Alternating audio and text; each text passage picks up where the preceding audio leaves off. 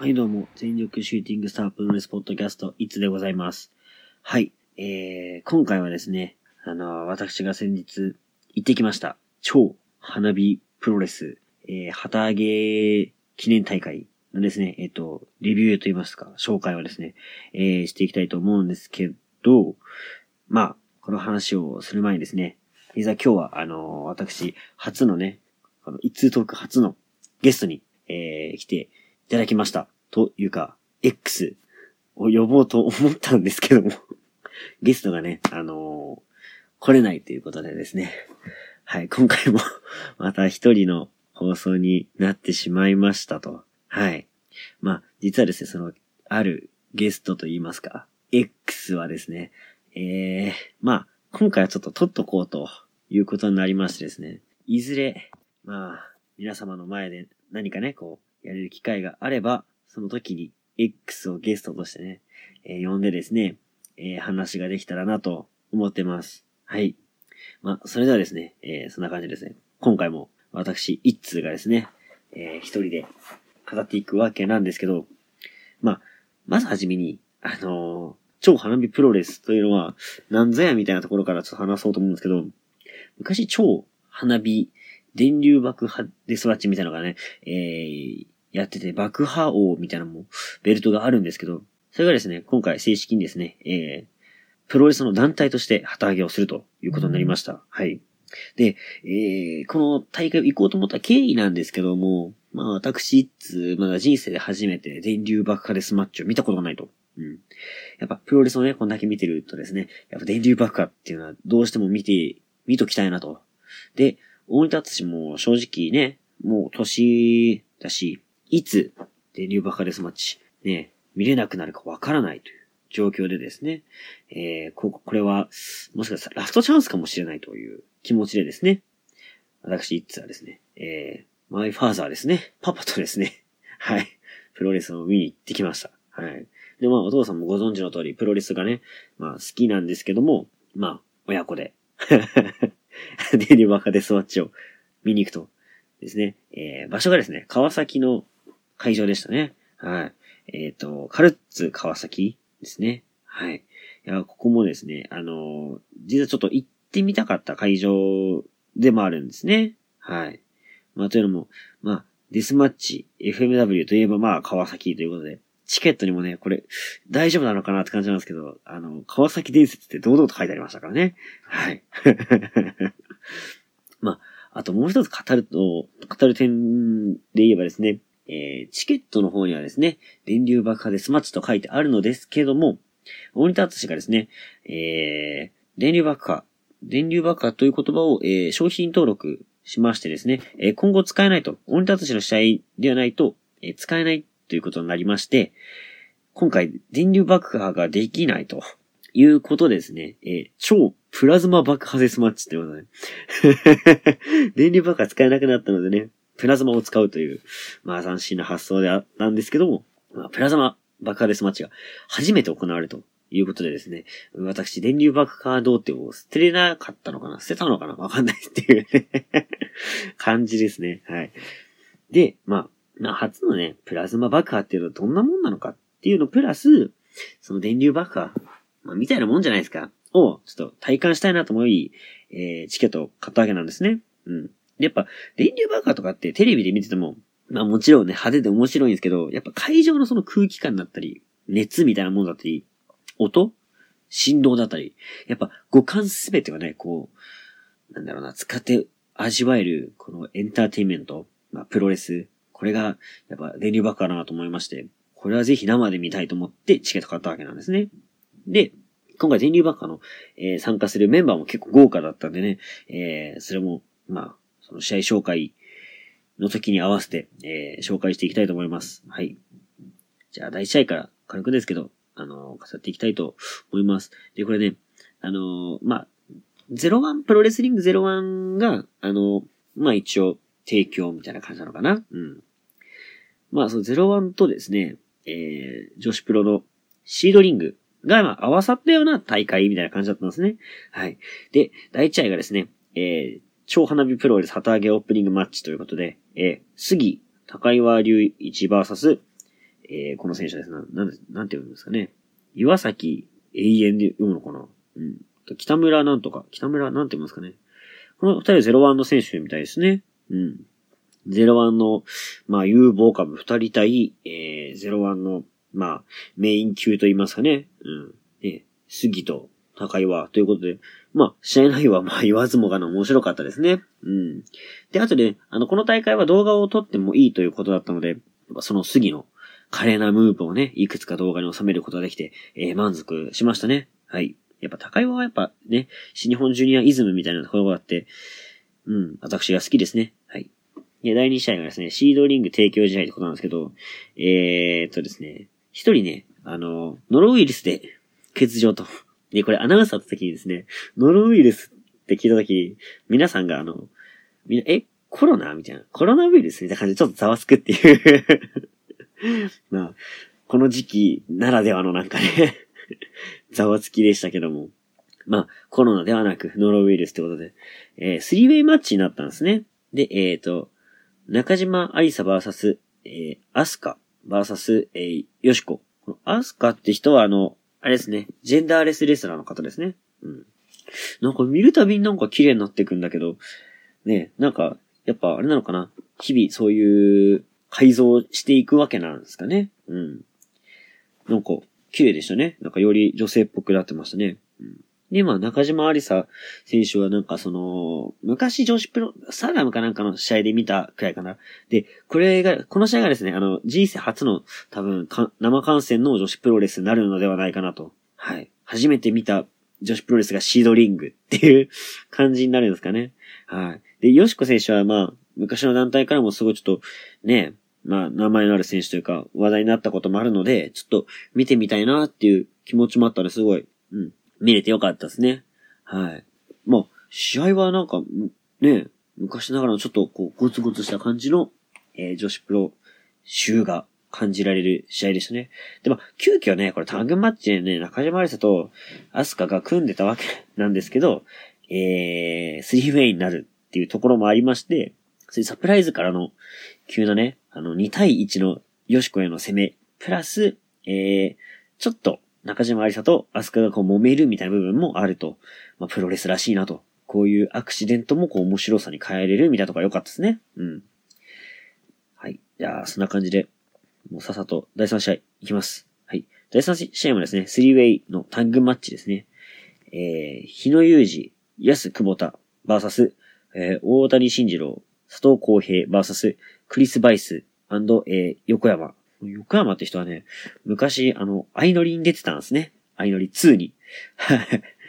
で、私もお父さんも相乗り好きでですね、1から見てるんですけど、2の時にですね、まだ練習生かなんかの時にゴリラって名前で、相乗りやってたんですね。うん。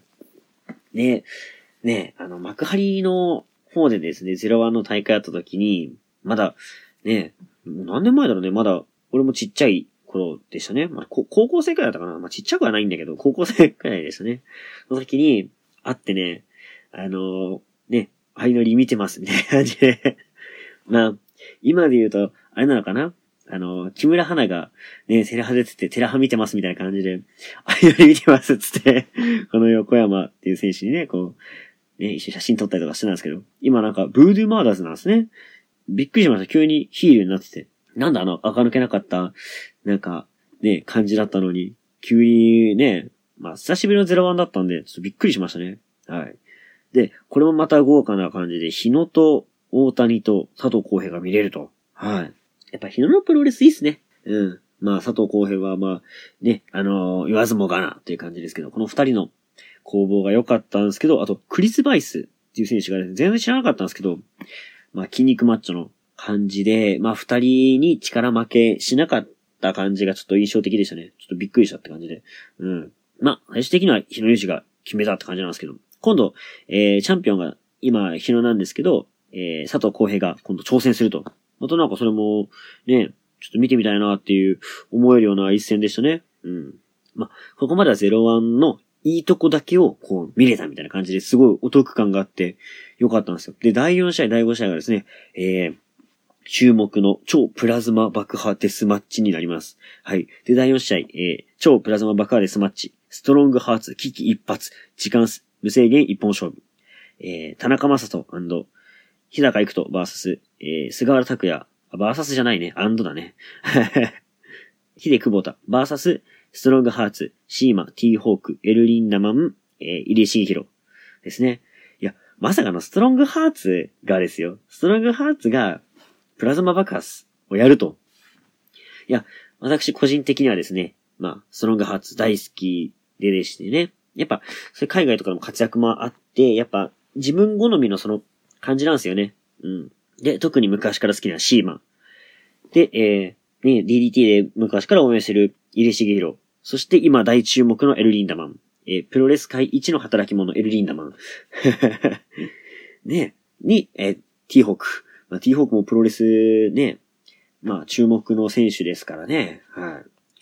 いや、このね、豪華なメンツで、超プラズマ爆破。まずこれ入場からかっこよかったんですね。ストロングハーツ。なんかスワットみたいな、特殊部隊みたいな感じで入場してくると。いや、この特殊感がね、やっぱいいっすね。うん、特別感みたいな。あとなんかその防具のこのガチガチ感がちょっと、ね、電流爆破じゃなくて、プラズマ爆破の、なんか、威力が伝わるというかね、うん。それだけの破壊力があるんだなっていう思わせるようなね、感じでしたね。うん。でですね、試合がですね、プラズマ爆破の、電流バット&電流有刺鉄線ボードかながあったんですね。で、この試合はですね、合計で2発被弾してます。で、このね、動画がですね、まあ、動画撮れると先ほど言ったんですけど、ツイッターの方で上がっているので、ぜひ、見てください。で、すごいんでね、ぜひ、いいねと、リツイートをねして、皆さんで広めてください、これ。まあ、電流爆破初めてだったからっていうのもあるんですけど、まあ、皆さん、このプラズマ爆破ってどういうもんなのかみたいな、やっぱ気になるかなと思うので、広めていきたいなと思いましたね。うん。で、一発目がですね、シーマが、なんと、被弾するということになりますね。で、これね、ちょっといいなと思ったのが、結構食らう時って、まあ、いつもなんか、こう、待ってるというか、待ち構えて、受けるじゃないですか。こういう爆破バットって。シーマ最後まで、こう、抗うんですね。股間切ったり、トラスキックしたりして、抗うんですけど、最終的に捕まって、日高と同体で受けるみたいな感じで、シーマが受けると。最近シーマ何でも受けてくれますね。はい。デスマッチもやるし、ね、プラズマ爆破もするしと。うん。国内外で、ね、一番のね、働き者集団、ストロングハーツって感じがしましたね。はい。で、二発目はですね、なんと、私大注目のエルリンダマンがですね、これはどっちの久保田だ？安久保田かなに、向かってですね、秀久保田ですね。に、向かってですね、プラズマ爆破サンドイッチ。爆破バットで、その、ね、久保田選手を打って、飛ばして、後ろのボードにも当てると。ダブル爆破。これ、迫力半端なかったっすね。でも、やった後のこの、匂いもすごいんですよ。この、煙の感じとか。いやー、これがなんか、ね、電流爆破見に行った感がありましたね。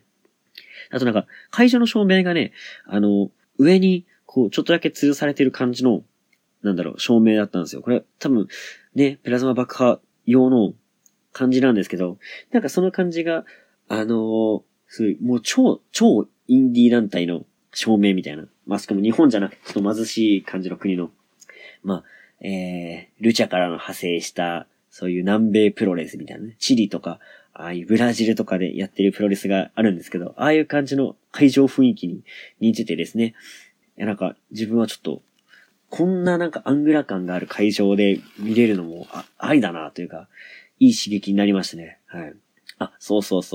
この大会ですね。実は、たまたまなんですけど、カテプロさんとですね、安高さんが、見に来ててですね。まあ、皆さん同じアンテナ、同じ嗅覚なんですね。結局。で、その後お話しする機会があったんですけど、やっぱ照明の感じとか、いい雰囲気で、よかったね、なんてね、話してましたね。はい。まあ、で、その、エルリンダマンの爆破で、この試合は、ストロングハーツが勝つと。で、試合後ですね、電流爆破何度でもやってやると、プラズマ爆破何度でもやってやるよと言って、終わるですね。また続きがあるかもしれないと。To be continued があるかもしれないと。これ、正直言ってですね、めちゃくちゃ面白かったんですよ。試合自体は11分くらいの内容だったんですけど、中身がすごい濃かったんで、これぜひ続きが見たいですね。で、ちょっと、長尺で次は見たいなーっていう感じもありましたね。はい。いやー、ストロングハーツやっぱいいっすね。はい。ということでですね、次が、メインイベントになります。第5試合、超プラズマ爆破デスマッチ、爆上王、選手権、試合時間無制限一本勝負。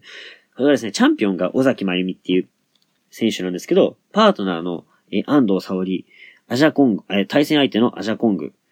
で、これまた対戦相手の松本博代。これタグマッチなんですけど、これ、安藤沙織がですね、フォールしても、爆上王が、移動するという変則マッチですね。タグマッチなんだけど、シングルのベルトがかけられた一戦となっていますと。はい。ここがちょっと面白いポイントですね。うん。はい。で、試合内容なんですけど、はっきり言ってこれはめちゃくちゃ面白かったです。これをね、女子プロの試合として見ていいのかっていうところもあったんですけど、その、オズアカデミーっていう女子プロレスの団体のトップが、尾崎真由美なんですけど、ポリスっていうね、セコンドを連れてくるんですよ、男の人の。で、めちゃくちゃやるんですよ、めちゃくちゃ。もう男の人なんだけど、椅子とかバンバン持ってきてぶん殴れみたいな。女子選手ぶん殴れみたいな感じで。で、またこの選手じゃねえか。ね、この人がすごいいいアクセントで、セコンドについてたヨシコとかと交えてですね、場外乱闘でもバンバンやるんですよ。しかも結構ちゃんと受けるんですね。椅子とか蹴りとかがっつり受けるんですよ。今のやっぱ、あんまなんかね、これを大きくして言うのもあれなんですけど、結構日本の男子のね、プロレスラーでも、やっぱこう、いなすみたいなね、いい言い方するといなしてダメージを軽減してるみたいな。ちゃんと真っ向から受けないみたいな感じじゃないですか。蹴りとか、椅子攻撃とか。ポリスめちゃくちゃ受けましたね。椅子は正面から一番痛いとこで受けるし、蹴りはもうボコってくらい蹴られるし、みたいな。で、またこいつ悪いんすよ。試合をもうぶち壊すんですよ。一番目立ってるのがポリスなんじゃないかくらい目立つんですよ。うん。ただ、ね、プロレスでそういう目立つってことは、いい動きっていうことですからね。はい。これがまたアクセントで良かったですね。で、プラズマ爆破なんですけど、プラズマ爆破はですね、スイッチがありまして、ボタンを押すと、アラームみたいなのが鳴るんですね。警報が鳴って、鳴ってる間に、バットなどで強く衝撃を受けると爆発するということになります。はい。で、これね、ボタンを押して、爆破行くか行かないかみたいなところも面白いんですよ。要はパートナーの人が、止めたら、爆破ならないと。で、松本博代ですね、ロープに手錠かけられちゃうんですよ、両腕。で、動けない状態で、尾崎真由美がですね、電流バットをボタンを押して、殴ろうと思ったところをですね、アジャコングとかが止めるんですね。で、止めるんですけど、ね、パートナーの沙織選手がまた鳴らしたりとかして、これ行くか行かないかみたいな、なんか、ポリスが押すんですよ。で、ポリスが押して、ヨシコが止めて、みたいな。もうみんな込みで、やるやらないやって、最終的にはですね、尾崎真由美が、沙織かなんかが押して、尾崎真由美が、貼り付け状態の松本博に対して、電流爆破バットをぶつけると。いやもう、これエグかったっすね。うん。受け身っていうか、逃げられない状態で爆破をもろから受けるっていう。いや、これちょっと見ててね、ちょっと残酷な感じも、ありましたね。はい。で、松本博はですね、尾崎真由美に、そういうなんか、乱入とかで、ベルトを取られてるんですね、その爆上を。うん。デスマッチの、ベルトだから、乱入とかも込みなのもわかるんですけど、要は、不本意な感じで取られてしまったっていうのが、バックストーリーであったみたいですね。うん。で、なんで、アジャコングもですね、結構、松本行けという感じで、松本のサポートに回ると。要は、もう、尾崎と、松本博代のシングルマッチに、チームが、加算するみたいな感じでしたね、流れは。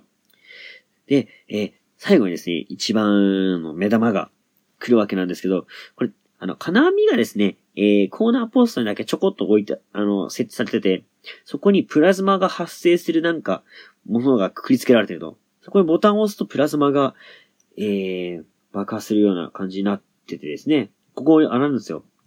そこに、一回コーナーにボーンって、尾崎真由美が投げるんですね。で、投げて爆発しなくて、あれみたいな。あ、ボタン押さないと爆発しないのねみたいな。で、ボタン押しに行くんですけど、そこで止められたりして、なかなかプラズマいけないんですよ。しかも、それ同じボタンだから、どっちの爆破かわかんないって、この時々。どっちが爆破するかわかんないみたいな。これちょっと設定の甘さって取るか、どっちかわかんないドキドキと取るか。まあ、いいプロレスファンならドキドキしてくれたでしょうっていう話なんですけど。で、これですね、最終的にはプラズマ爆破が一番大きい爆発なので、それをもう食らったらもうほぼ終わりなんですね。うん。で、そこを仕掛ける仕掛けないみたいな感じで、最終的にはですね、松本博が得意のですね、パワーボムをコーナーにぶつけまして、グロッキーな真由美に対して、プラズマ爆破を仕掛けると。で、プラズマが爆破して、最終的にバックドロップで、ベルトダッシュということになりました。はい。まあ、リベンジ成功って感じですね。はい。いやでもこの試合正直めちゃくちゃドラマティックでしたね。うん。まあ、そういうバックストーリーもありつつ、いろんな邪魔もあって、逆境に、耐える松本博代。で、もう、がむしゃらつがまあな、ね、いろんなものを投下して、防衛する、尾崎、みたいな感じの、まあ、構想の中、最終的には未知のね、大爆発、プラズマ爆破、行くか行かないか、しかもプラズマ爆破どんなものなのかっていうのもわかんない状態での試合。これはもうドキドキしましたね。うん。で、最終的にこの爆発も、めちゃくちゃすごいので、ぜひね、ツイッターで私が、動画をですね、載せているので、ぜひ、こちらもですね、チェックしていただきたいなと思っています。はい。いやー、正直これ、すごかったです。はい。まあ、それもね、やっぱ会場で見る良さみたいな感じですよね、やっぱ。うん。特にやっぱ、初めてのものって、皆さんすごい注目するじゃないですか。うん。プラズマ爆破って、プラズマってなんだよ、みたいな。どんなルールなの？どんな爆発なの？みたいな。その興味もやっぱ、ね、動画とか、そういうレビューとか見ても面白いんですけど、やっぱ一番は生で見てもらうのがいいかなっていうのを思いましたね。